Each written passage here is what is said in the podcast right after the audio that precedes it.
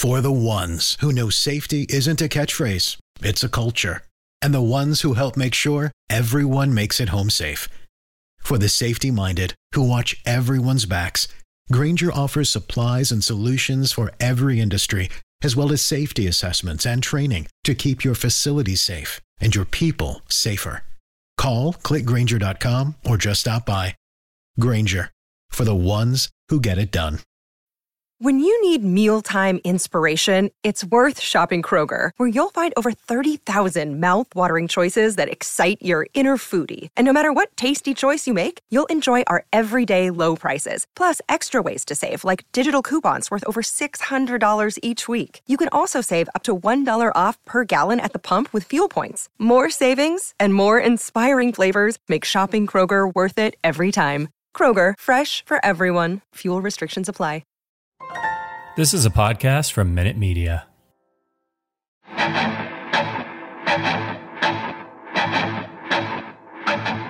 Welcome to the Arrowhead Addict Podcast. Please welcome your hosts, Patrick Allen and Matt Verderame. Welcome into the Arrowhead Addict Podcast Disaster Response Edition.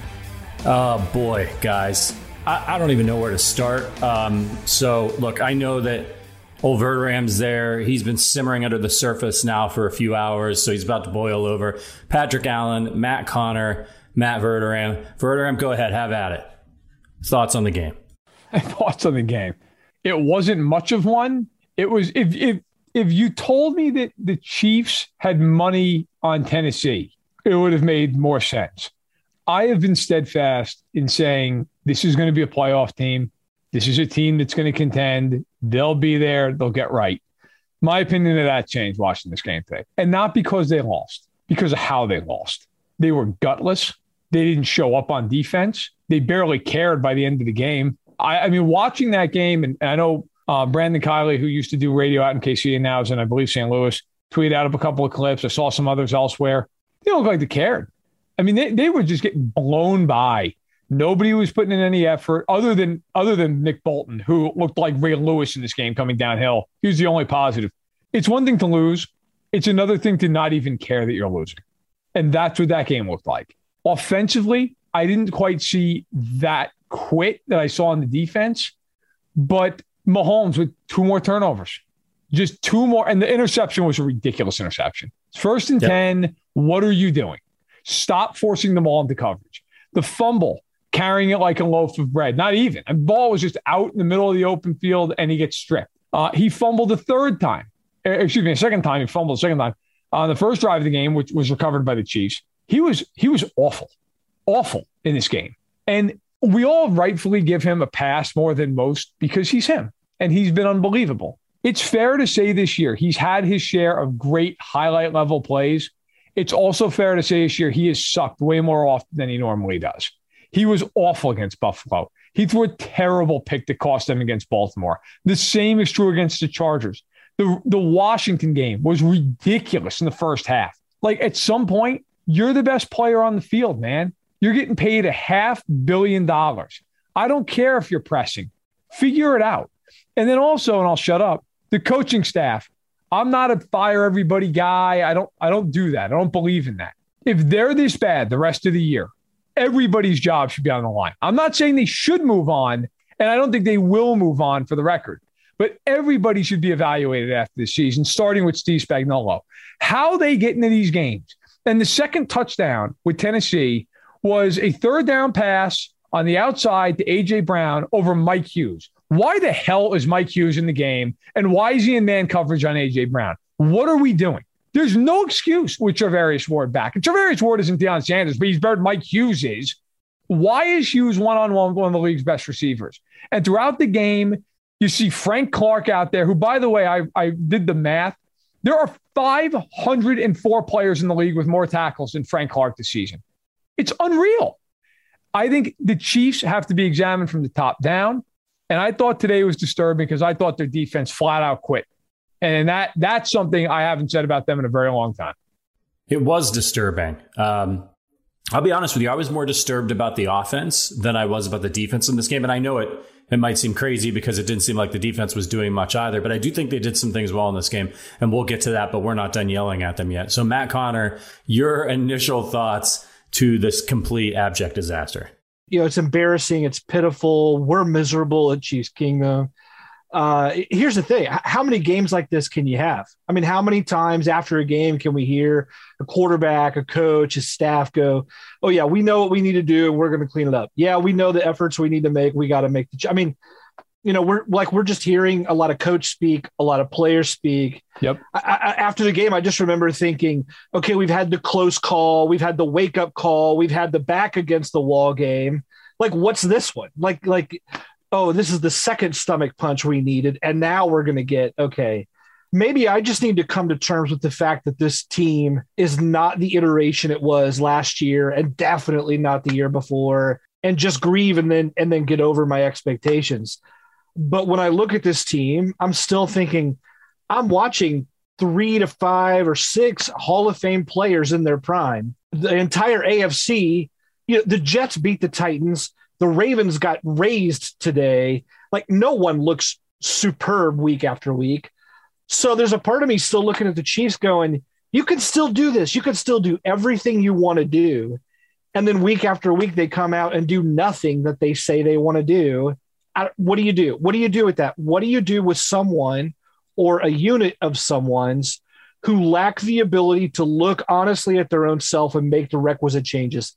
I don't know. Yeah, I just don't it, know. I'm with you, Matt. Like, it doesn't make sense. This is the thing that's been dry, and I keep asking it on this podcast. How is this happening? So let's just go to our first topic. What the hell happened? How does this keep happening? Because to your point, you're like, this isn't the same team that it was last year. No, it should be like way better. This team whooped Buffalo in the AFC championship game with a terrible offensive line. Now, all, all due respect to Eric Fisher, who was still playing well and was, was in there most of that game. But other than that, I mean, these were guys that we were we had to get rid of. And it, Brett Veach spent the entire offseason remaking the offensive line. And everybody was like, this offense is going to be the best offense that the Chiefs have ever seen. And the thing that is most disturbing to me when I watch them out on the field, and you saw it in the Buffalo game and you saw it in this game, there's been lack of focus against the bad teams. Against the good teams, they're just laying down. I mean, it's like they're playing, it's like these teams are playing a high school team when they go out there. There's I, I just it, it, and it's it's not one like you like early in the season we were like oh it's the defense. The defense or it's the turnovers. And this game was um the Chiefs masterpiece. It really was. It was their masterpiece. It was their most complete terrible game of the season of which there have been many terrible games. But they really you know if you if if, if this was like bizarro world or uh, the upside down or whatever this was like perfect the, the coaches should be thrilled. Perfect execution on, on defense. Perfect. Look, they could have done a little better on offense. They did score three points. It's, it's just outrageous. I have no fucking idea what's going on. Apologies for the kids. No fucking idea what's going on. Verderame. Uh, no, I, look, it's a top down failure. It is a top down failure with everyone involved with this. Brett Veach took a bunch of swings this offseason. I think other now the offensive line was awful today. On the whole, it's been very good. He hit there. They, they didn't hit on defense. Every move they made stunk. Mike Hughes stinks. Jarran Reed, who everybody in the world thought was a good move at the time, in fairness, absolutely stinks. I, I can't uh, quantify how bad he's been. But I think the answer lies here in I would I would start nailing some asses to the bench. I really would. I'll tell you right now, Monday Night Football, I would nail Frank Clark to the bench. I don't care. Cut him his check. Tell him to sit on the bench. Don't even bother putting on pads. You're not playing. I would nail him to the bench. Jarran Reed. If Anthony Hitchens can come back, same thing with him. I don't need to see him again. Nick Bolton's already better. Like I'm done with it. I'm done watching. And I don't, for the record, I don't think Hitchens is quit or anything. I think he's lost a step. I just get, I just sit him on the bench. I would get these guys on the bench. And one other thing I got to say, and I don't normally go in this realm, but I think it, it is warranted today. So Harold Kuntz, uh, who is a uh, is a very good reporter over at Fox Four in Kansas City, tweeted out during the game that he said, I don't know if there's, you know, I'm paraphrasing this a little bit, but he said, I don't know if there's video of it. Uh, but Tyrann Mathieu told a, a, Titans fan to, and then it was a vulgarity to sit, to sit somewhere on uh, some genitalia. Okay. After the game, like immediately after the game, Tyrann Mathieu, who is not, who is not tagged in the tweet, nothing like that, immediately responds like, that's a lie, this and that. Now, look, Maybe he gets in there and his phone's blown up, and who knows? Maybe he's got a buddy or a family member who's saying, Hey, you're being accused of this. I don't know. But you know what? Excuse the language. Get the fuck off Twitter. You just got your ass beat and you're sitting there looking up what somebody's saying about you on Twitter. Who the fuck cares? Get off Twitter and make a play. Do something. Maybe sit at your locker for 15 minutes and think about what a joke you guys are. And instead, he's out there beefing with somebody on Twitter. What are you doing? I mean, this is the question I'd have if yeah. I'm Spagnuolo or Veach or Andy Reid. You're a leader of this team, and you're more worried about your effing mentions than you are getting boat raced on a weekly basis. And I'm not yeah. saying he's at fault defensively for everything that happened today, but he sure shit didn't fix it. I didn't see him doing anything. I didn't see anybody doing. It. The only guy in that team today who played like he gave a rat's ass was Nick Bolton. That was it. The rest of those guys were just one one passenger after the next. It was a bunch of guys waiting for somebody else to make a play. And oh, look at that. We got our ass kicked again.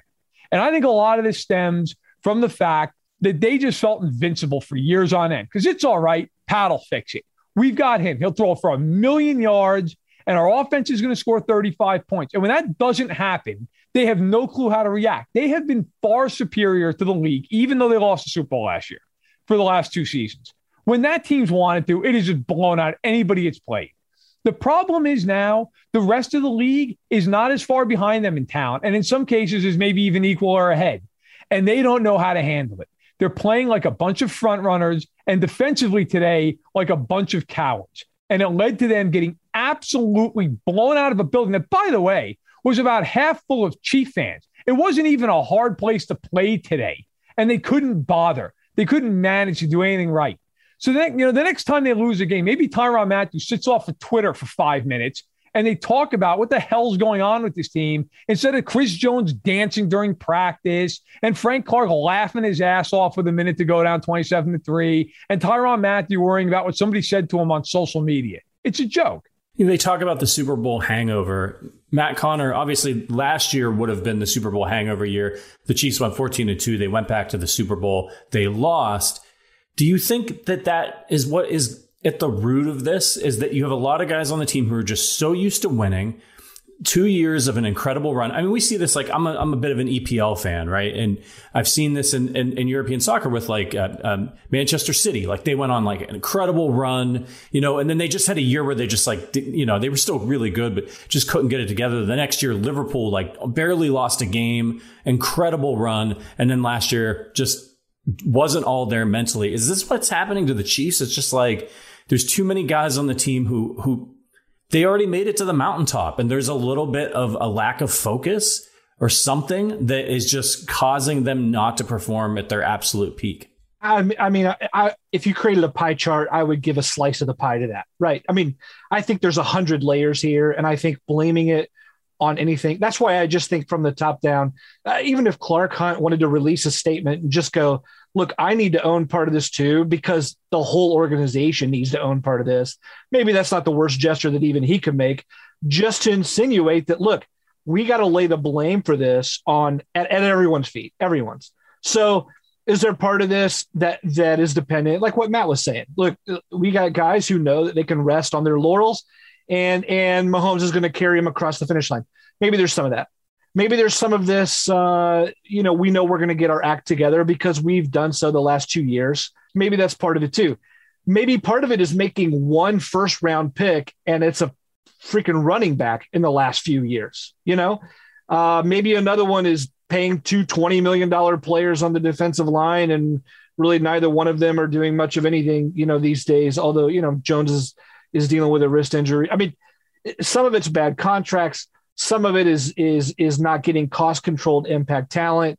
Part of it is making so many low risk maneuvers. Part of it maybe coaches who are getting a little stale while the rest of the league is yep. making constant adjustments um, to try to live up to them. You know, the the Chiefs every time they step in the ring, they're the heavyweight title. It doesn't matter that they're three and three. It doesn't matter that they're in the AFC West basement.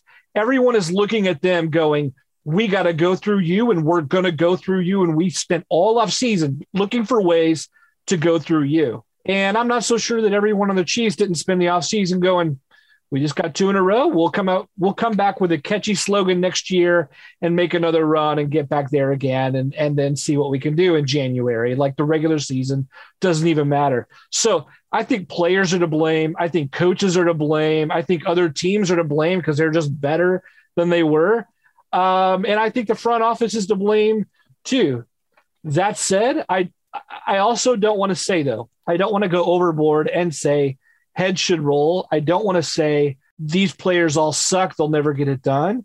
We're not even at the halfway point of the season. I mean, I mean, there's so much football left to play. It feels like a threat. I mean, I I mean, yeah. I get I get that, but there's also a part of me, and and look, maybe this is like some sort of like naive optimism on my part, and and maybe I'll eat crow at season's end when I'm stuck writing about fucking mock drafts in the beginning of January.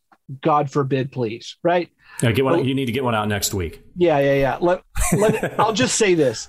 Look, you still have every game but one of the AFC West to come on the schedule. You still have half a season of football, and you have a Hall of Fame coach who's in charge, and he didn't learn how to stop play. Like, like if there's anyone to captain this ship and get things right, I would still trust Andy Reid.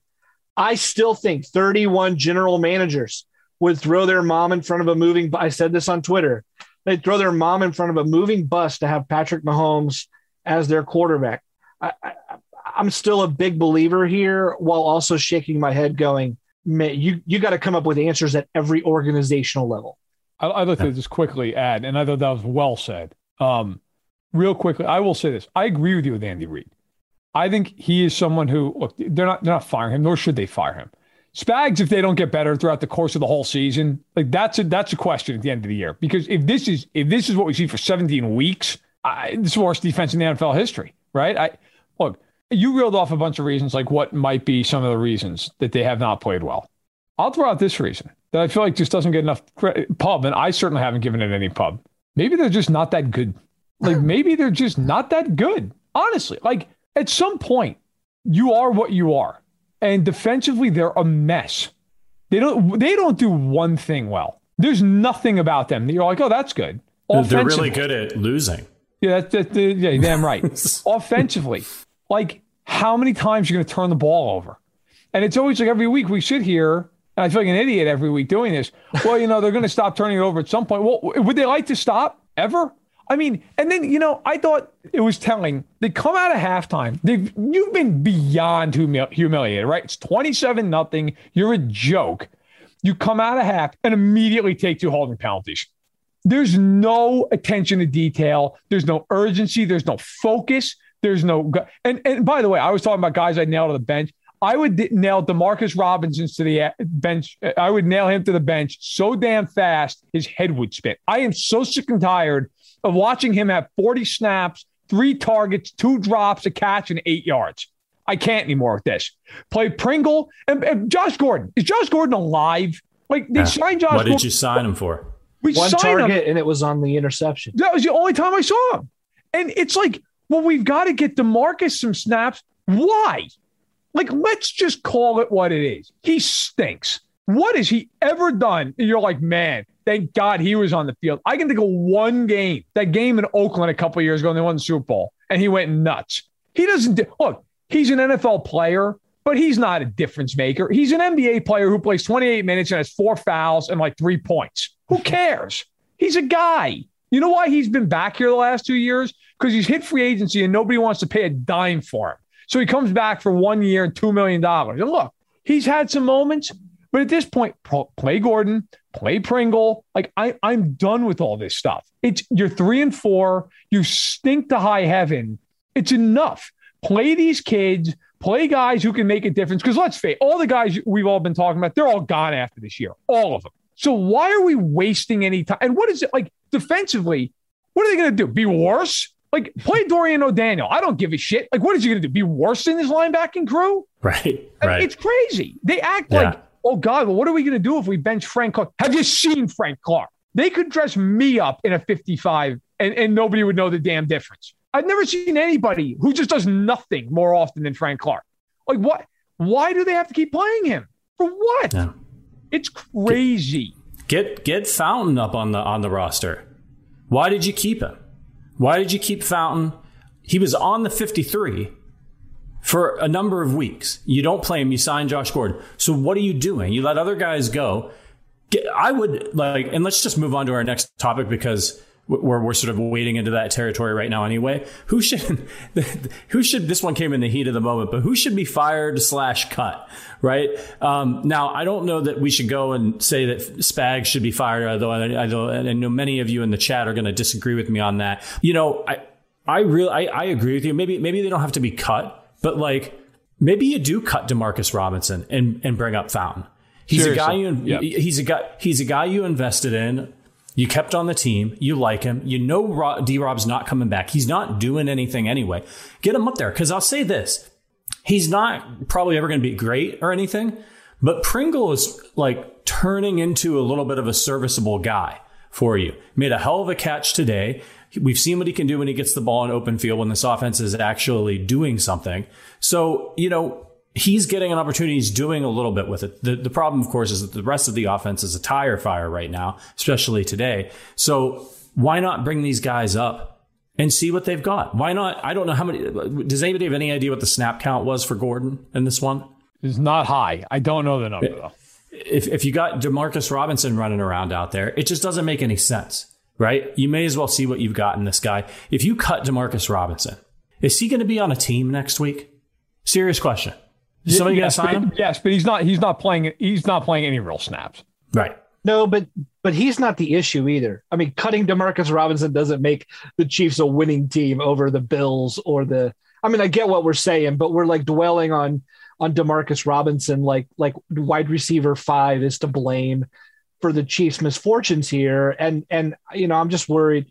I, I, I guess we're supposed to be asking who should be fired or cut. I don't really know my my problem is this you know the chiefs and maybe this isn't the problem. Maybe this will be proven and our reactionary week after week takes will look foolish. I hope so. As a fan i hope so. But this team is so patient. Andy reid is so patient that i'm i'm almost concerned that we're just going to see them keep saying the right things and hoping to eventually right the ship.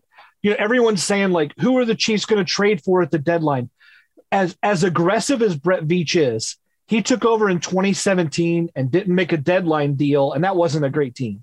In 2018, when the defense was horrible and Sutton was fired, he didn't make a deadline deal then either.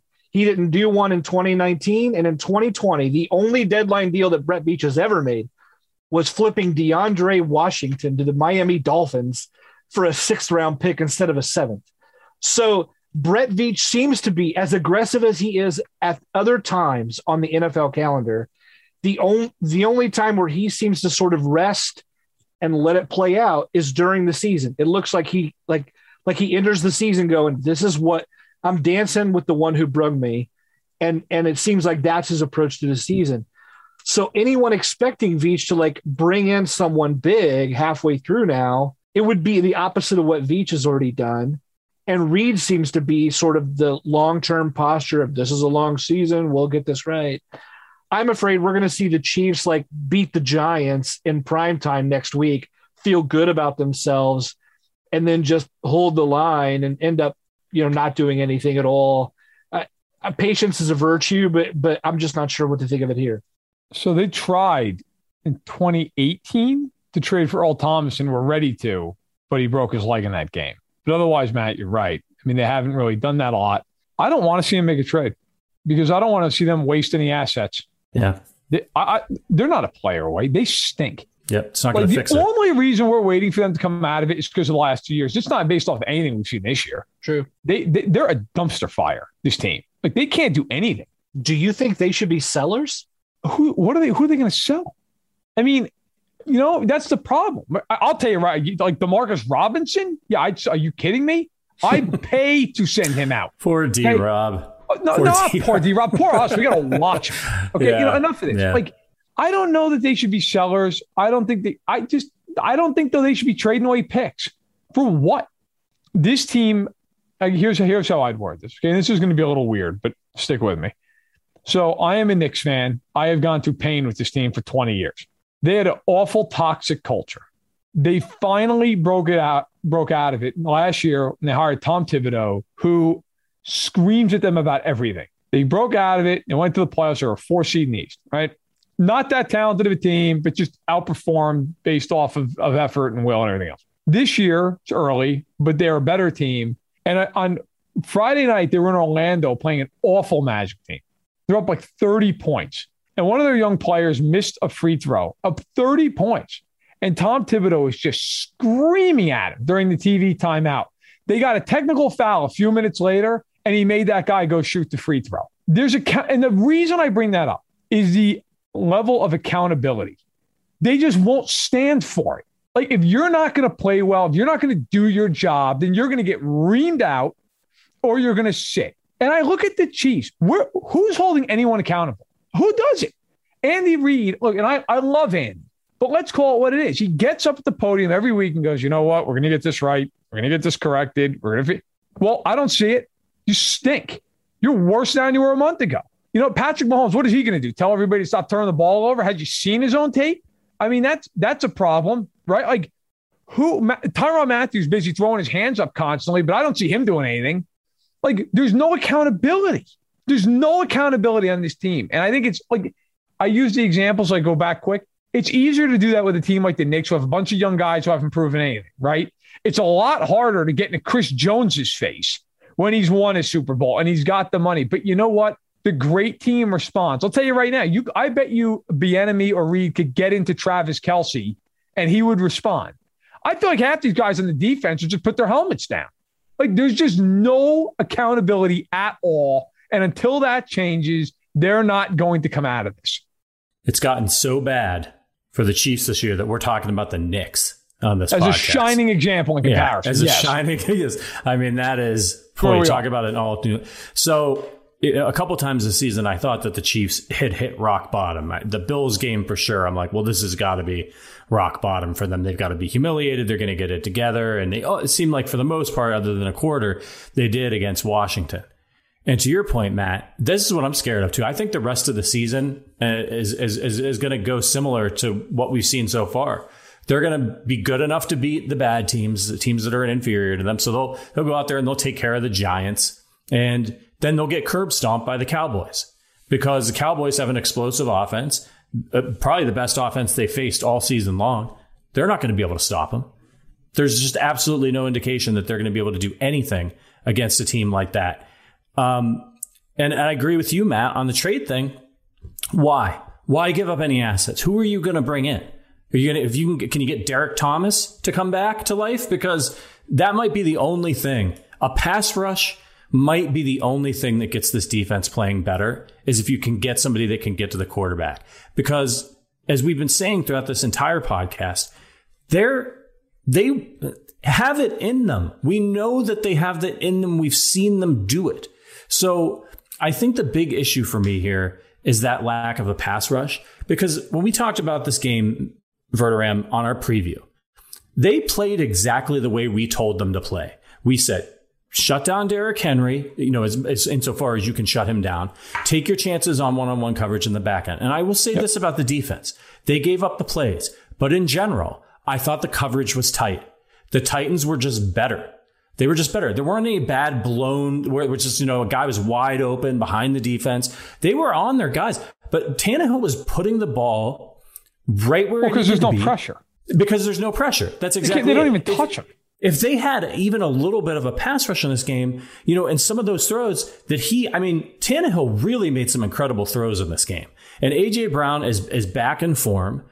And and the Chiefs just and so when you added that to the fact that the Chiefs were doing nothing on offense. I think when we were saying that the Chiefs should play that way in our preview, we were thinking that this Titans defense is bad, and it is.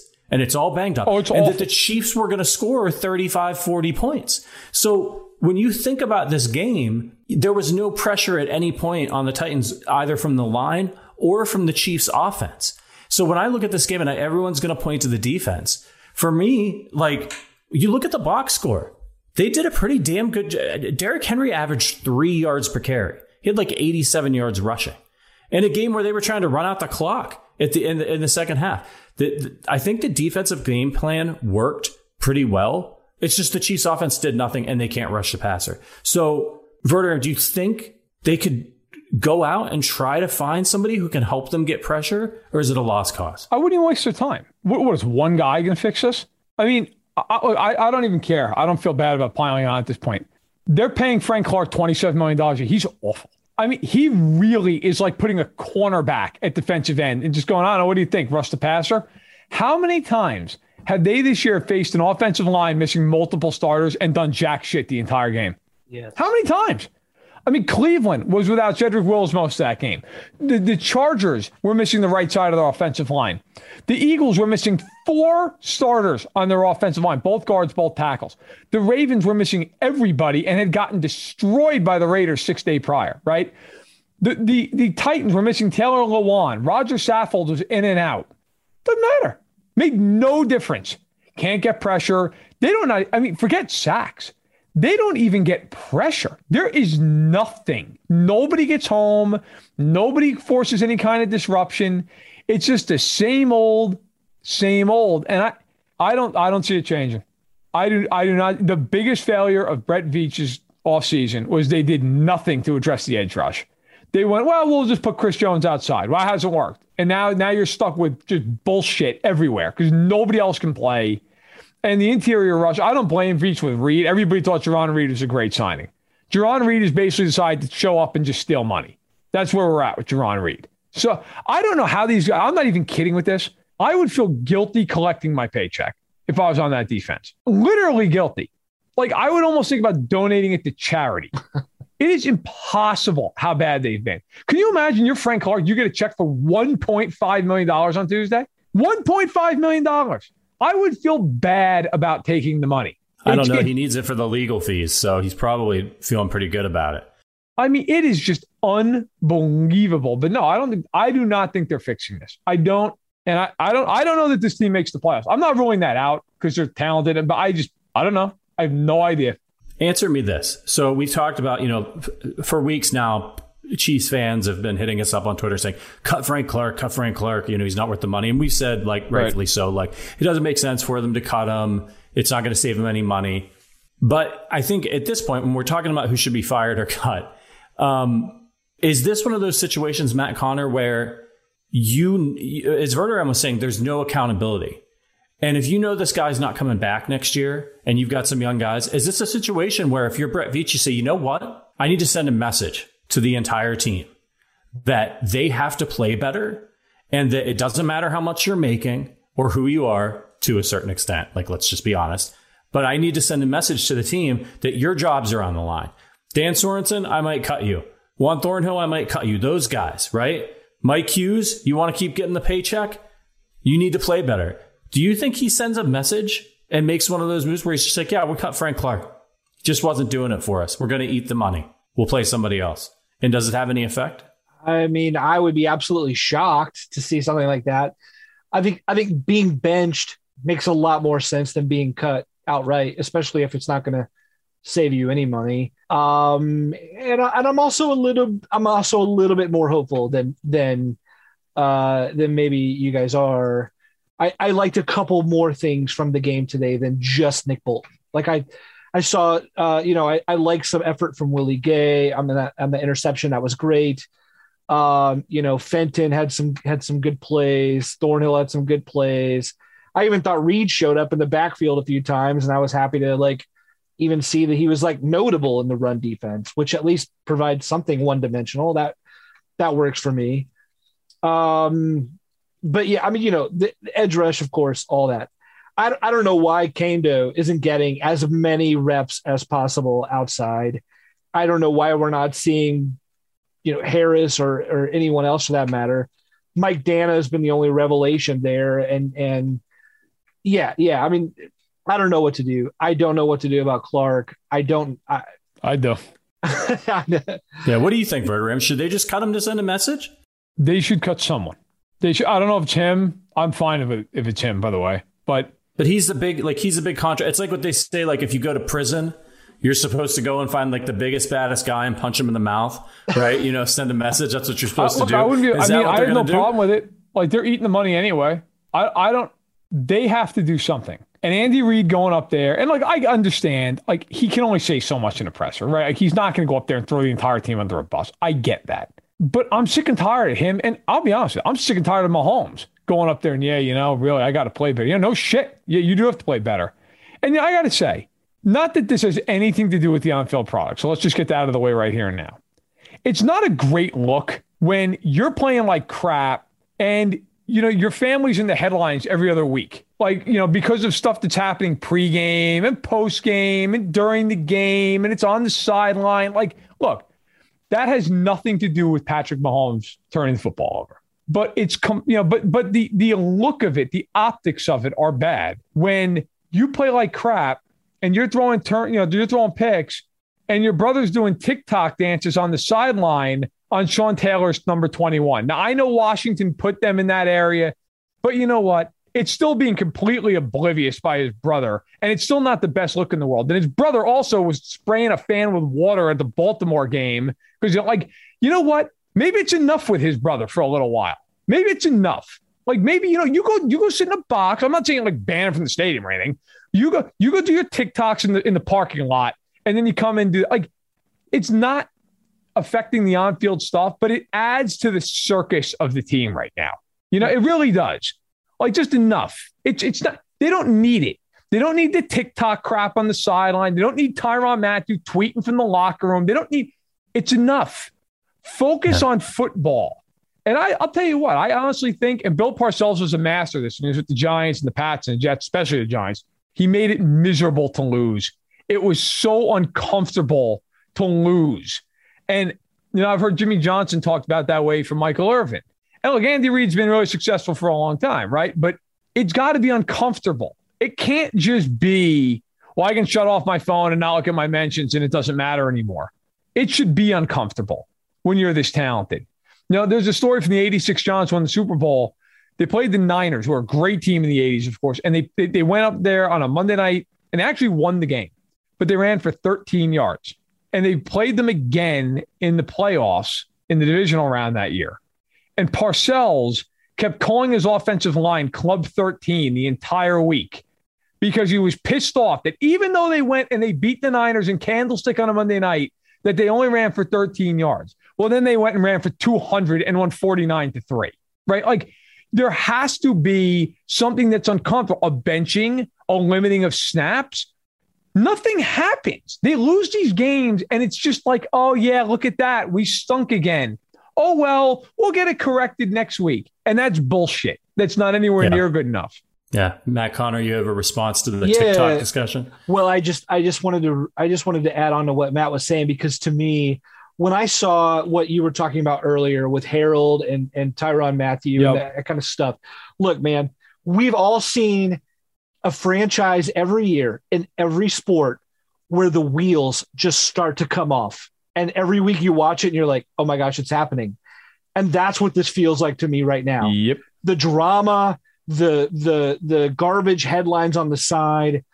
Someone needs to go through the the Mahomes household and go, give me your cell phones now, put them in the case, like like you're at some key party and everyone's got to throw their car keys in the bowl or something. If that's what they got to do, but but the the antics on Twitter. Hold on, hold, the, on, hold, on, Wait, wait, wait. What kind of key parties are you going to? Um, Do you know who should be fired or cut?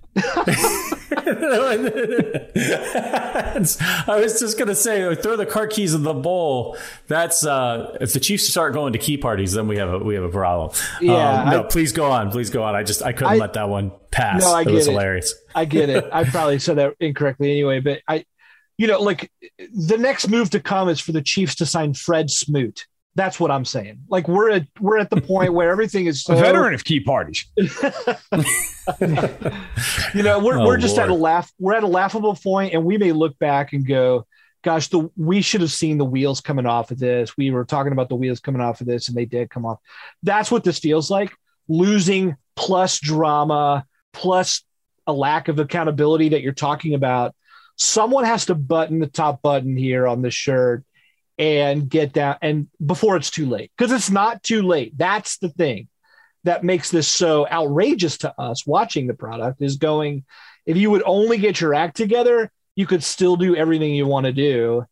Um but yeah, you know, Matt's totally right, and and and uh, I don't see it happening because it keeps happening week after week. Well, speaking of accountability, I have to ask this: What in the hell was our guy Patrick Mahomes doing in the game that late in the fourth quarter? I tweeted about it probably about five or six plays before it happened. And if you didn't see this part of the game because the CBS cut away or you went to drink some bleach, Mahomes was getting sacked. He was going down by the legs, and another guy was running at him, couldn't move in time, need him in the head. I mean, it was an ugly hit. I was like, oh God. He could have broken his neck. It was like that bad of a collision. Yeah. He he's laying there. He looks he looks dazed. He had to be helped off the field by his teammates. Somehow he passes the concussion protocol, which I got to tell you, this concussion protocol, it don't work. If that guy didn't have a concussion, the concussion protocol is not foolproof. I'm just going to throw that out there. I don't want to go into that whole thing. I'm glad he's okay. I didn't want him to have a concussion, but if you saw his eyes when they zoomed in on his face, he didn't look like he knew where he was at, which was maybe a good thing just in general, because I wouldn't want to remember that I was getting my butt kicked that bad too. But what was he doing in the game? And then after that happens, he sends Andy Reid sends Henne out there, and Kelce and Hill are out there still catching passes. Kelce looks banged up. What is what is Andy Reid thinking that they're going to come back with Chad Henne? What, what's what's going on, Matt Verderame? Talk some well, sense. This is akin, but more dangerous to their bullshit they do every game when you know the other team has the ball with like a minute left in the half. They're on ten yard line and the Chiefs just start frantically calling timeouts, like they're somehow going to get the ball back and score. They did it in both of their Super Bowls. And the Niners, when they got bailed out with Kittle's offensive pass interference, and the Buccaneers didn't bail them out and scored a touchdown. And after the game, it's like, oh, yeah, you know, we are just trying to get the ball back. It's like, well, hey, don't be numbnuts. Like, just let them go to halftime. Like, what are you doing? And this is a far more dangerous version of that. You're down 27 to 3. And at that point, like the offensive line is bad today, really bad. Part of the reason they're really bad is because they're getting killed the entire game. And Tennessee didn't have to worry once about him running the football. They could just tee off nonstop. And you're in a game where I would have yanked Mahomes in the third quarter. Like I really would have at 27 to 3. That would have been the end. But no, let's play him to the end. And that play comes on fourth and 18. And what are you doing? I mean, this is one of those things. If he had gotten seriously hurt, like God forbid, what happens if he blows his knee out on that play? because Andy's busy trying to get 10 points on the board. Like what? And this again, this again, though, on a higher level, no accountability. No one will hold them accountable at all for it. Who's going to say anything to Andy Reid about it? Andy, what, what are you doing? What are you doing? Yeah. It's the franchise. For the next 15 years, he's the franchise. What are you doing? Nobody. Clark Hunt needs to. Who's because nobody's going to hold him accountable for it. Nobody is going to hold Mahomes accountable right. for the fact that he's playing like Jameis Winston on the Bucks. Okay, no one's going to do it because he's paid more than anybody else in the building. Okay. And he's a part owner of the team across the street. And nobody is going to say, hey, Pat, why don't you rein it the fuck in and stop throwing picks every damn game? And let, let the defense worry about stopping everybody, not worry about scoring 55 points and just do your job. No one's going to do it. No one is holding anybody accountable in the building. And again, none of the off field crap we talked about, I talked about, is the reason they're losing these games. But it all plays into this bigger mentality of like the game's not the most important thing. It's all the other shit that goes on around it. It's all the nonsense that goes. And I, I do think eventually all that matters. Now, to get back to the question at hand, he should not have been in the game. Anybody who's reasonable would know he shouldn't have been in that game. It was ridiculous. He was getting pounded.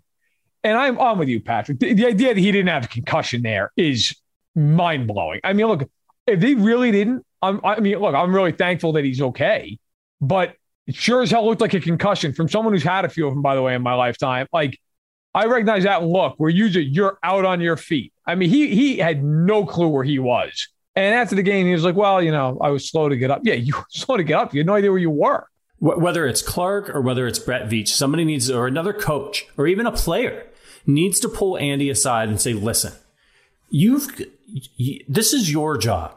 Your job is to protect the players from themselves. If you if you're out there, you're listening to this podcast, you're a Chiefs fan, you're on Twitter, whatever. If you think you're pissed, I know I know we've been talking about it looks like these guys don't care, but they do, right? They aren't playing like it, but they do. Most of them do. And if you think you're pissed about this game, that's nothing compared to what those guys who are out there doing battle are probably feeling like. They're going to do stupid shit when you're getting your ass kicked all day long like that. Patrick Mahomes, Travis Kelce, Tyreek Hill, these guys, they don't like that. They're not used to that. And it's this late in the game and it's fourth and 18 and Patrick Mahomes is do- this is what you want in a player and what you want in a quarterback. That's how they're wired. They're competitors. They're going to go out there and they're going to try to win the game on one play because that's all they know how to do. And as a coach and Andy Reid, you your job is to protect them from that and to say, "Hey, listen, I got to think about the big picture here. I got to think about the macro. I need you in week 17 and I, I don't need you. We're not winning this game. I'm taking you out. I'm going to put the young guys in, let them get some reps, let Henne get some game action. Not a bad thing. You, you need these guys sometimes. It happens, right? Let yep. them go out there. Let them get some reps. Let them get some. some uh, it's just get something good out of the game. It's over.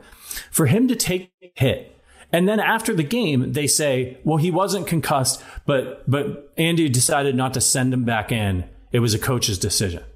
Okay. And that just sounds shady as hell. Because if you're, how does that make you feel if you're Tyreek Hill or Travis Kelce? And you're like, hold on.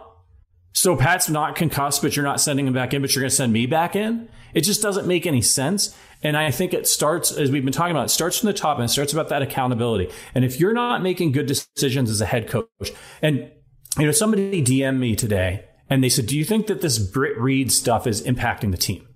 And, a lot of people have theories about this on Twitter. I said no, I don't think so because I just don't think that most of the players really give a crap about Britt Reid or what's going on. I'm not saying that they're monsters or anything, but like they're not out there in the game against the Titans thinking about Britt Reid and it's affecting their focus. But is it affecting Andy's focus? I think that's a fair question to ask. And and the game planning and all of those types of things that go along with it. Matt Connor, I'll let you respond. Uh, you know, I, I have a couple thoughts there. One is that that even them being active in the fourth quarter was even incongruent with what Andy was trying to do early on. I mean, it's one thing if you keep going for seven and you're going for it on fourth down, but if you're settling for field goals from the moment that halftime is over through the rest of the game, then why in the hell are you putting Pat out there late in the fourth quarter? You know, it's one thing if they'd like give it like just gone all in on trying to erase this massive deficit. But we're watching Harrison Butker trotted out there a couple times. You know, like, you know, you're that was incongruent to me and just made it even worse of a decision to play those guys late at all. In, in terms of Britt Reid, I, I would completely disagree. I, I don't think it's a thing. I don't even think it's something to really bring up. I don't think it's. I I think that's a private matter concerning private things with with with Reid.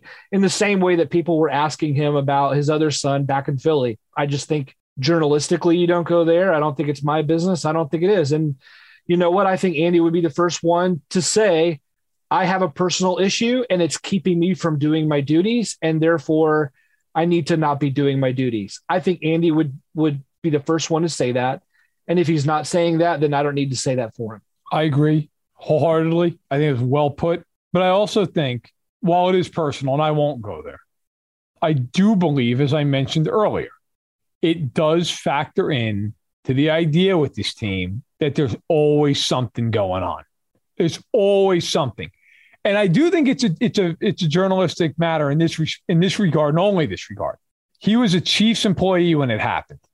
He was an assistant coach on that team, and he went out and allegedly got drunk and crashed his car and put a poor little girl in a very tough situation going forward with her life. Okay. In a tragic accident. Now, I have no idea how much that affects Andy day to day. As you put, said, Matt, and well said, none of my business, not my spot, and I'm not going to editorialize on it. But since that moment, they have been one effing thing after the next. It's that. Then they go into the Super Bowl. They play like shit. Then they go into the offseason. Frank Clark's out here with an Uzi in his car, right? Like there's multiple arrests with him and gun charges and all this other crap that he's he's racking up. It's just always something. And then obviously to a much lesser non criminal extent. But the stuff I already talked about with you know, Jackson Mahomes on the sideline dancing around and all that, it's enough. It is enough. Just play football. Like if I were the Chiefs, I would very nicely tell Patrick, we'll give you a, a box every game. No worries, no problem there. We don't need you guys down on the field. Nobody needs to be down the field. And if you're going to be down the field, then there are no phones. Nobody's filming anything. That's it. Because I don't think that any of this stuff, like I, I forget which one of you said it, but I nobody's on the field going, geez, you know, I, I hope I, ho- I hope everything's buttoned up off off the field. But it all adds to just these distractions that I think a lot of times are overblown in the NFL. They did distractions. But in this case, I think there's something to it because I think it speaks to a larger problem with this team right now. They're, you know, it's like Tyreek Hill and his fucking gloves that have the peace sign. Hey, Tyreek, how about just catching the ball? You've had enough of those go through your hands this season. Like, but no, I've got to have my catchy little gloves and make sure that's good. And and Mahomes' family, it's like every week there's something else, right? Small, big, what it's always a story. And when you're as polished as as they are and as and as profoundly good as they have been, everything is under a microscope with you. Stop putting things under a microscope for them. Yeah. And it just it never stops. And it goes back to the complete lack of accountability and focus, which is why they're three and it's not their roster, it's a three and four. It's not their coaching staff. It is a complete and utter lack from top down to have any focus or accountability on a weekly basis. And and these off the field things, I think they do matter, and they have they have an impact on everything. And sometimes you can see those things, and sometimes you can't. I'll give you a couple of examples of, dire- what I think are direct impacts some off the field things have had on the Chiefs. Tyreek Hill and all of his off the field stuff, which thankfully seems to have calmed down. If Tyreek Hill doesn't have this off the field stuff going on a few years ago, maybe the Chiefs don't draft Mecole Hardman. Mecole Hardman, he, he turned out to be a, a pretty good player for the Chiefs, but th- th- that was there's no doubt in my mind that that was a panic move. They were like, we need a big, fast, speedy receiver early because we might be losing Tyreek Hill. Then Kareem Hunt, he gets into all his nonsense. Do you know how much better this team would be right now if it had Kareem Hunt? Are you kidding me? They were they were looking like I, they were absolutely incredible when they had Kareem Hunt. He goes in and gets all this crap going on off the field. He gets cut. So now you're drafting CEH. There's no, they drafted CEH because they're like, well, we got to try to get this back. We need a running back. We need a running game. And maybe they didn't. They won a Super Bowl with Damien Williams and, and, and a bunch of guys like that, right?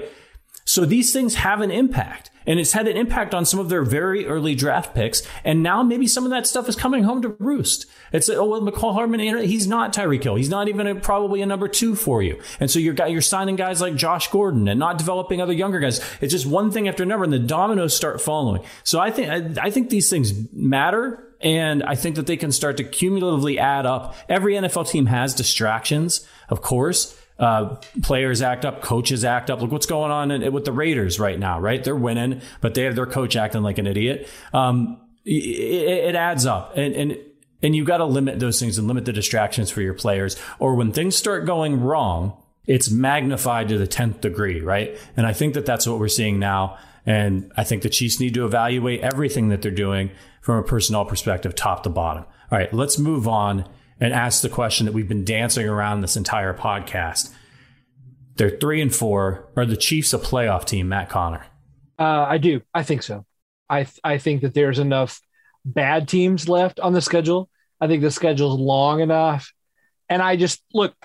You know, if the Chiefs only turned the ball over two times instead of three times in the first quarter against the Chargers, we're having a different conversation now if Clyde doesn't cough it up at the last second, uh, you know, we're having another a different conversation. I mean, there are just so many instances of this team shooting themselves in the foot. Buffalo beat them outright, completely. The Titans decimated them today outright.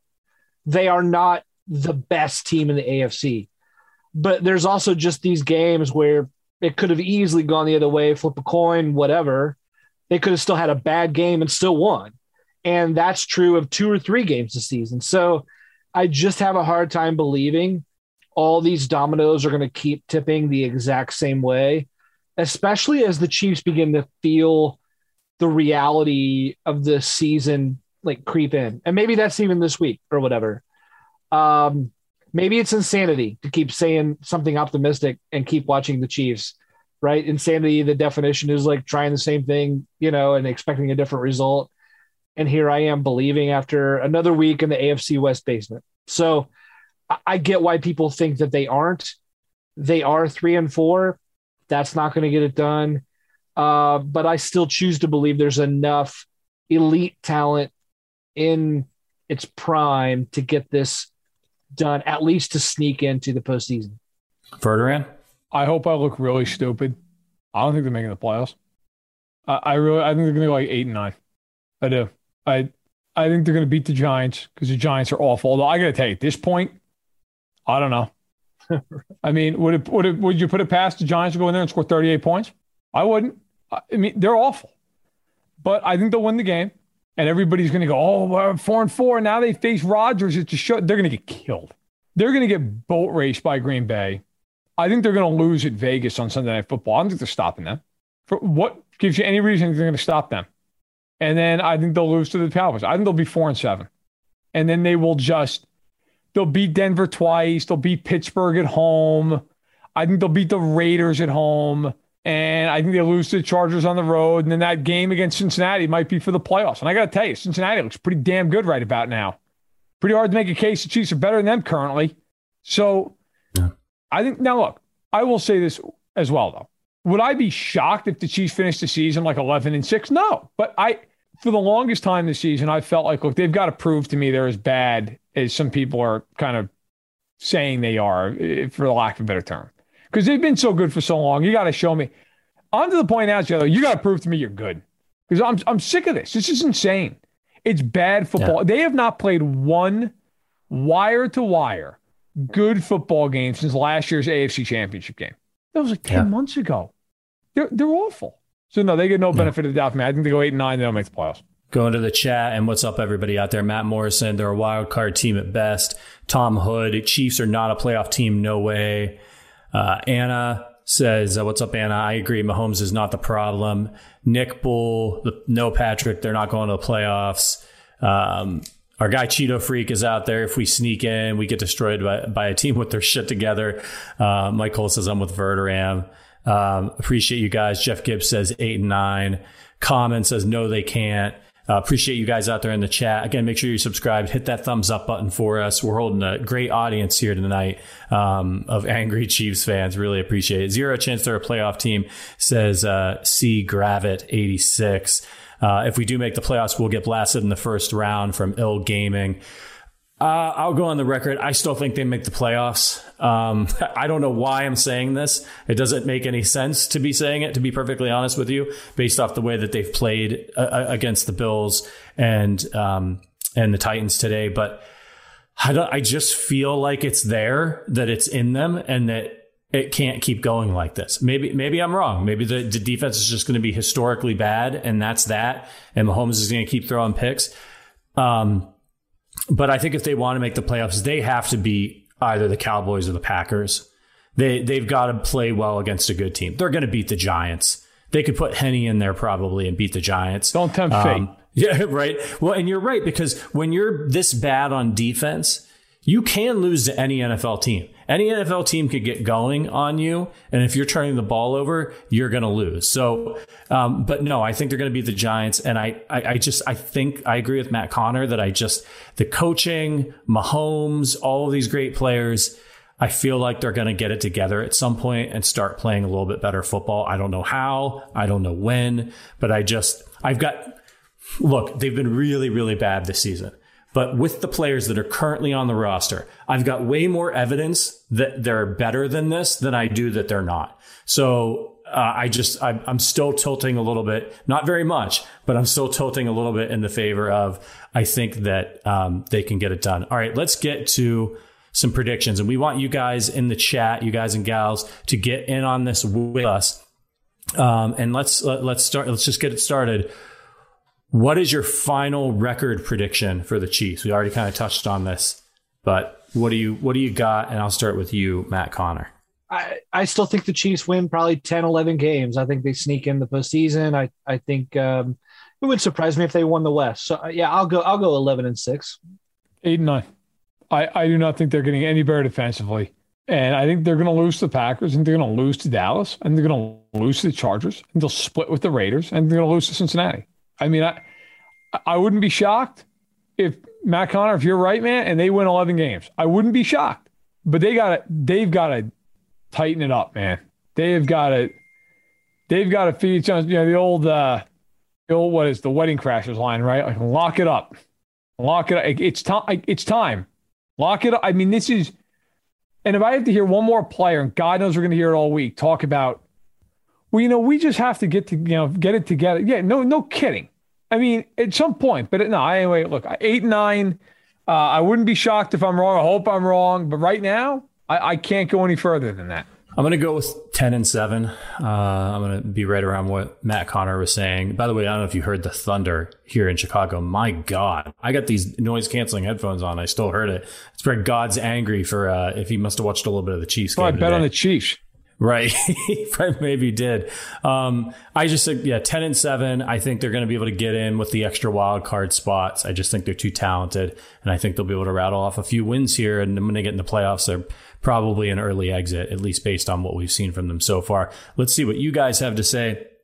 Uh, see Grav at 8 and 9. Uh, Terry said, "Oh, my chat moved. Crap." Um, Mike Cole says eight and nine. Colin nine and eight. UMKC eight and nine. A lot of, a lot of, a lot of round five hundreds. You can't go five hundred anymore. Uh, Robert Quick uh, seven and ten. Common says eight and nine. Signature Gals nine wins. The Kentuckians with me ten and seven. Mark 10 and 7, Roscoe 7 and 10. Oh, it's Maisie. Now, see, there's a sight for sore eyes. Verderame's daughter making an appearance on the podcast. Maisie, what's the Chiefs? How many Chiefs? Are the Chiefs going to go to the playoffs, Maisie? Yes or no? Yes or no? Are, they gonna, are the Chiefs going to go to the playoffs? Yes. Yes. Oh. So I'm the only one that's a doubter. At the that a girl. But the Queen says That a yes. All right, girl. can you say bye to everybody? Bye. All right, Bye, you Maisie. out of here. I'll be up there in a few minutes. All right. Uh, I think really we have to have a serious discussion here. Verderame, how did you have a daughter that cute? Uh, my wife. Is she the first? Is she the first uh, child to ever get 100% of her mother's genes? I, I hope so. So she. uh I think Werner Verderame's a handsome fellow. I don't know what you're talking Oh about. my He's god! You handsome kidding me? There's no way to go through life. I look like the sh- I look like a shoe. Um, but I, uh, I'm, yes, my daughter is. She keeps me sane. Next week, Halloween trick or treating. That's exciting, and I'm sure people have seen it at this point, of course, on Twitter. But uh, she's going to be a big sister again come April to a to a baby girl. So, um, Congrats, man. you know, a little bit of a Congrats, road to buddy. that point for anybody who knows the story. That being said, we're excited. Uh, thank you guys. Thank you very much. Um, yeah, she's excited to terrorize another child. So should be good. Should be a good time. Well, maybe our luck will change uh, with your good news this week, and we're uh, couldn't couldn't be more happy uh, for you and for Steph and for Maisie. Um, very excited uh, that you're you're you're you're the ultimate girl dad here. It looks like. Um, yeah, congrats, man. Um, all right, listen. So one thing we did I, after the Super Bowl, and it was bad, but I, you know, I said to Verderame before we we started recording for the Super Bowl episode, hey, you know, we got an opportunity here. Let's try to like, let's try to help everybody. Everyone's gonna be really upset about this. Let's try to let's you know try to provide a little bit of therapy or light for for people. And I know a lot of Chiefs fans out there. This is tough. Like, look, we watch this. We watch the Chiefs because it's for fun, right? It's entertainment for us, but we, you know, we all work at Fansided, and, and that's why the company exists. And we believe in uh, fandom and, and the passion that comes along with it. We believe that, that fandom can be a positive thing. And for those of you out there who are, um, but but but these these things like it, it really bumps people out. A lot of people they work their asses off all week long, and they look forward to watching the Chiefs on Sunday. And so you know, it just kind of uh, it's just a bummer when you get to Sunday and and and that happens, and you don't get any enjoyment. In fact, it makes you feel worse about everything that's going on. So. Do you guys have any any good things that that you want to point out? I mean, obviously, the play of Willie Gay, Nick Bolton, those types of things. Let's try to end this on a little bit of a positive note for our listeners and our viewers out there who, who are maybe feeling like they just want to, you know, drink an entire bottle of Jack Daniels and uh, you know maybe add a little Clorox in. First of all, sounds like a good mixer at the moment. Clorox honey, they're starting to sell that now. Clorox There's not honey. a lot of positives, man. I, Yeah. I guess the obvious positive would be, uh, well, one that it's over, and two, I I thought Nick Bolton legitimately played a great game. Like that is why they drafted him that game. I mean, how many? Some of you may have it in front of them. How many tackles for losses did he have today? Four, five? He had a ton. I know he at least had four. He had a ton of them. I thought there were a lot of guys flat out making business decisions with Derrick Henry and and other guys, frankly. Nick Bolton hit him head on. He was not intimidated, and he he hit him and knocked him down his tracks a few times. Like I, I was really, really impressed by the way he played, which is why it's not even really a shot at Hitchens. It honestly isn't. But if he plays like that as the Mike linebacker, keep him there. It's more important that, that Nick Bolton gets those reps and than that Anthony Hitchens doesn't lose his job. Like, play him there. I actually thought the combination of he and Gay was a real positive on a day where that might have been the only positive. I thought they did an excellent job. Matt Connor, any uh, any positives from you? Well, I mean, I, I don't know that this is uh, even like an analogy that really works, but I, I, guess I was just thinking earlier after the game, you know, of, of like, you know, if you grow up, you know, with like you hear your parents arguing, and then there's like this worry in that moment that like the whole thing's going to fall apart because you're not like a part of the unit that holds it together. And then, you know, like if a if a kid is to like ask like something of their parents, like, eh, you know, are you guys going to be okay? Are you guys splitting up? I heard you arguing, and then and you know, and I just think it's the parent who laughs and goes, "Yeah, honey, don't like, don't want to like, like, of course, we're still going to be together. Like, just couples fight sometimes, and that kind of posture." And I guess I think of that in terms of this game for the Chiefs. Like, you know, man, the couple had a fight. We had a horrible day. It was it was miserable. The whole house feels how how cold it is. There's a lot of things that need to change. There's a lot of communication that needs to happen. There are things to address, but in the end, everyone's still married, still a family, still whatever. I, like that's how I feel about this game and other games by the Chiefs. There's communication that needs to happen. There are things that need to change. There are problems to address. And if they remain unaddressed for a long amount of time, maybe the whole thing falls apart. But it's not. It's week seven. We're not to the midpoint. We're not to the bye week. The season's even one game longer than we're used to, which, by the way, I just hate. I'm, you know, whatever. All this so, feels like a threat. like, yeah, I mean, we're I, not even halfway done. Well, you know, it could be. It could be, and, and maybe that's right. And we're in for a long roller coaster of misery. I mean, maybe, maybe we got on some haunted ride, and we're all going to be sick and throwing up by the end of it, and wanting our money back. But I'm of the opinion that I think, look, Chiefs are still married. They, in other words, they still have the best quarterback in the game. They still have a future Hall of Famer at wide receiver who is the single greatest offensive weapon in the game. They have the best tight end. They've got a Hall of Fame head coach. They've got emotional leaders who need to get their own teammates in order. Can they do it? Yes, they can. Will they do it? No idea. But at this point, I'm not going to say the whole thing's falling apart because the basic elements are still in place. This team last year beat the Bills by running for more yards than the Bills had offensively in the game, and then switched and beat them through the passing game. And saying, I mean, I just love that they ping ponged the Bills twice last year, and that was just last year. And I'm just not going to believe that that same team is suddenly going to fall apart and can't even make the postseason in the middle of a flawed AFC. I just don't buy it. Yeah, uh, you know, for me, it was it was the play of Bolton uh, and the play of Willie Gay. And I think that that speaks to why I think the Chiefs should stop playing guys like Demarcus Robinson because you know, those guys are going to make mistakes, but you drafted them for a reason or you kept them around for a reason. And what you've been seeing from Bolton, like this was a great game for him. He really got to display what he brings to the table, but he also got to display that he's learning fast right? I mean that that play where he knifed into the backfield and and took Derrick Henry out, like that was just great recognition on his part. That's that's showing that the up the stuff that he needs to have happen upstairs is starting to happen, and that's when he's going to be able to start making more plays because he's a little bit more athletic than Niemann and Hitchens. He's faster than those guys. Same thing with Willie Gay. The recognition on that play where he knew he wasn't he wasn't getting to the quarterback he did a job, set the edge a little bit, and then he saw what was going to happen, used his head, and jumped up and used his athleticism to make that interception. If more of those things start to happen from those young guys, and they can maybe somehow start to get a pass rush, I think we might see again the dominoes start falling in the other direction where some guys start making some plays early in games as opposed to late when they're already getting railroaded. And it starts to have a little bit of a chain re- reaction for the Chiefs that's positive. Because as you said, Matt Connor, they have it in them. We know that they do.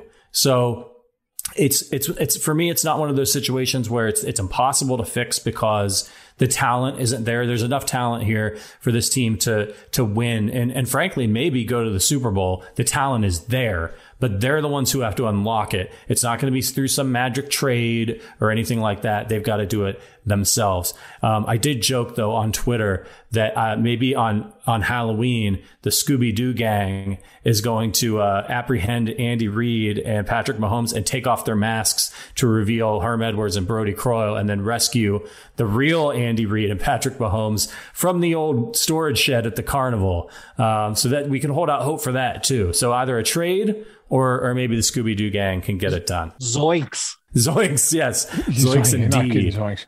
Any final thoughts? Um, I'm glad it's over. And I'm looking forward to enjoying my week and going trick or treating with my daughter. And if they get it together, great. And if not, I'll be right back here Monday night killing them. But I really think more than anything, I don't know that I think they have the talent to go to the Super Bowl at this point. I really don't. But eh, I'm not ruling it out. I just think it, you got to start somewhere, right? Pragmatically, you have to start somewhere. I would start with eliminating the distractions with this team, flat out. Accountability, stop the nonsense. Get rid. I would tell Tyreek Hill put on regular gloves. I'd be putting families up in boxes and not on the sideline. Like I'd start with all the little stuff. It's little stuff. It's stuff that you look at and go, well, why does that matter? It sets a tone that little stuff does matter. And then I would go the next step and I would pick somebody this week that I think has, and not just it stunk this week, but that has been bad throughout the year. And I would cut their ass. And that would be the big boom across the bow that if you're not going to play better, you're gone. And I think that has to happen with this team. It has to happen. If they don't hold each other accountable, we're going to watch them sleepwalk through the rest of the year. I agree with everything you just said. Um, Matt Connor, any any parting thoughts for you? Play the young guys. I don't know why this yep. team is so precious about their practice squad. They kept DeAndre Baker on the what the practice squad after signing him for like eight or nine weeks last year before letting him play in week 17. We signed Josh Gordon three weeks ago. Get him in there. I mean, I I just don't know what's going on with keeping some of the young guys on practice squad or inactive or just not playing. If you if you sign a reinforcement, if you bring aboard a guy like like Gordon, I mean, you can't get worse results with with these positions of need. Just let the kids play. Let the kids play. The kids will be all right. I agree, and I think I think we may see some drastic things from the Chiefs. I think they took a half step when they put Thornhill in, uh, you know, and and and but they need to go all the way, and I, they can't wait for the bye week to to make changes to install changes. So they should really, honestly, they should treat this. Andy should treat this um, this Giants game like it's a bye week for him. He needs. I would. I would take Eric Bieniemy and be like, "Look, man, run the team this week. Get them going. Get us ready for the Giants." And I would take this week and what figure out. Take the time to figure out whatever changes you need to make for the rest of the season. I think it's an interesting opportunity. The Giants are a tire fire. They're a team you can beat. And I would try to start installing some new things to get ready for the second half of the season. It's because you are not beating the Cowboys playing like this. It's not going to happen. The Packers and all those boys. It's just not going to happen. All right, everybody. Um, Mike Cole, Chase, Nikki, Colin, uh, Anna, Cheeto Freak, Signature, Tom, appreciate you guys. Kent, Wave the Suede, Roscoe, thank you so much for watching. I know that we're keeping you right now from the epic quarterback battle that is Carson Wentz versus Jimmy Garoppolo. Um, Garoppolo's got 46 yards passing, by the way. Um, so appreciate you guys sticking with us to talk some Chiefs. Appreciate you hitting that thumbs bu- thumbs up button uh, on your way out if you haven't already, and that subscribe button. As always, this is the Arrowhead Addict podcast, so you can find us on all the places that you get your podcasts. And if you leave us a five star review over at Apple Podcasts, we uh, we'll read it on the on the show. You'll get your name, anything you want to say, and uh, you know, if you want to tell us your favorite breakfast cereal, your favorite Halloween candy, we love to know all that stuff. I've just been absolutely uh, drowning myself in Count Chocula and Reese's cups this month. So it's going to be a rough uh, November. I've got between Halloween and Thanksgiving to to try to just lose a couple pounds so I can start packing it back on for uh, Thanksgiving my, and Christmas. My wife, she obviously now uh, what 14 weeks pregnant So she's getting all maternity clothes. Should I just get some maternity pants for the winter and just call it a night? Oh, that's a good idea. Sweatpants. Fair yeah, because you don't have to come into the office anyway. It's fair. Mater- you know, and it's and it's a great way, I think, to show her support. That's right. You know, you start wearing Why should she be the one who gains all the weight in this family? Right. Right. It's my turn Yeah. to step up. It's time to step up and do what you can. I'll, you know what? I want you to let Steph know for me personally. I'm going to do my part over here as well. I'm going to put on 10 Good. pounds this winter in solidarity. Good, good. Yeah, I think it's I think it's the right decision. And I'll tell you, I was going to go for like a midnight workout after this. The gym's open twenty four seven, but the hell with it. So is uh so is the, the, the grocer down the street, and I'm I'm gonna hit those boys heavy for some Reese's. Yeah. Yeah. You got they're starting to buy up, up all the Reese's right now. I so know, with all the supply chain issue stuff, you know, you gotta, you gotta stock up while you can. All right, everybody, uh, go enjoy Sunday night football if you can. Um, check on your fantasy teams. Whoa, so here's the schedule. We'll be back on Tuesday. By the way, Sterling was supposed to join us, um, but he's allegedly sick. Um, probably Aren't from that all? Chiefs game. Yeah. Uh, don't blame him for not wanting to come on. But the schedule is, of course, Matt and Sterling will be back on Tuesday. They'll have more reactions to this game. They'll start looking ahead to the Giants game. Verderame and I will be back on Thursday for our uh, preview of the Monday Night Football contest. And then on Monday night, we'll be back again to talk Chiefs. And uh, hopefully they'll be back to 500. For Matt Verderame, Matt Connor, my name is Patrick Allen. Thank you so much for joining us. And as always, go Chiefs.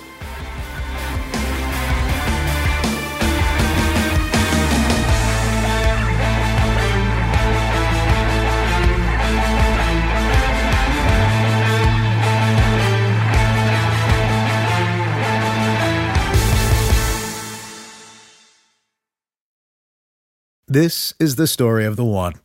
As a maintenance engineer, he hears things differently. To the untrained ear, everything on his shop floor might sound fine, but he can hear gears grinding or a belt slipping.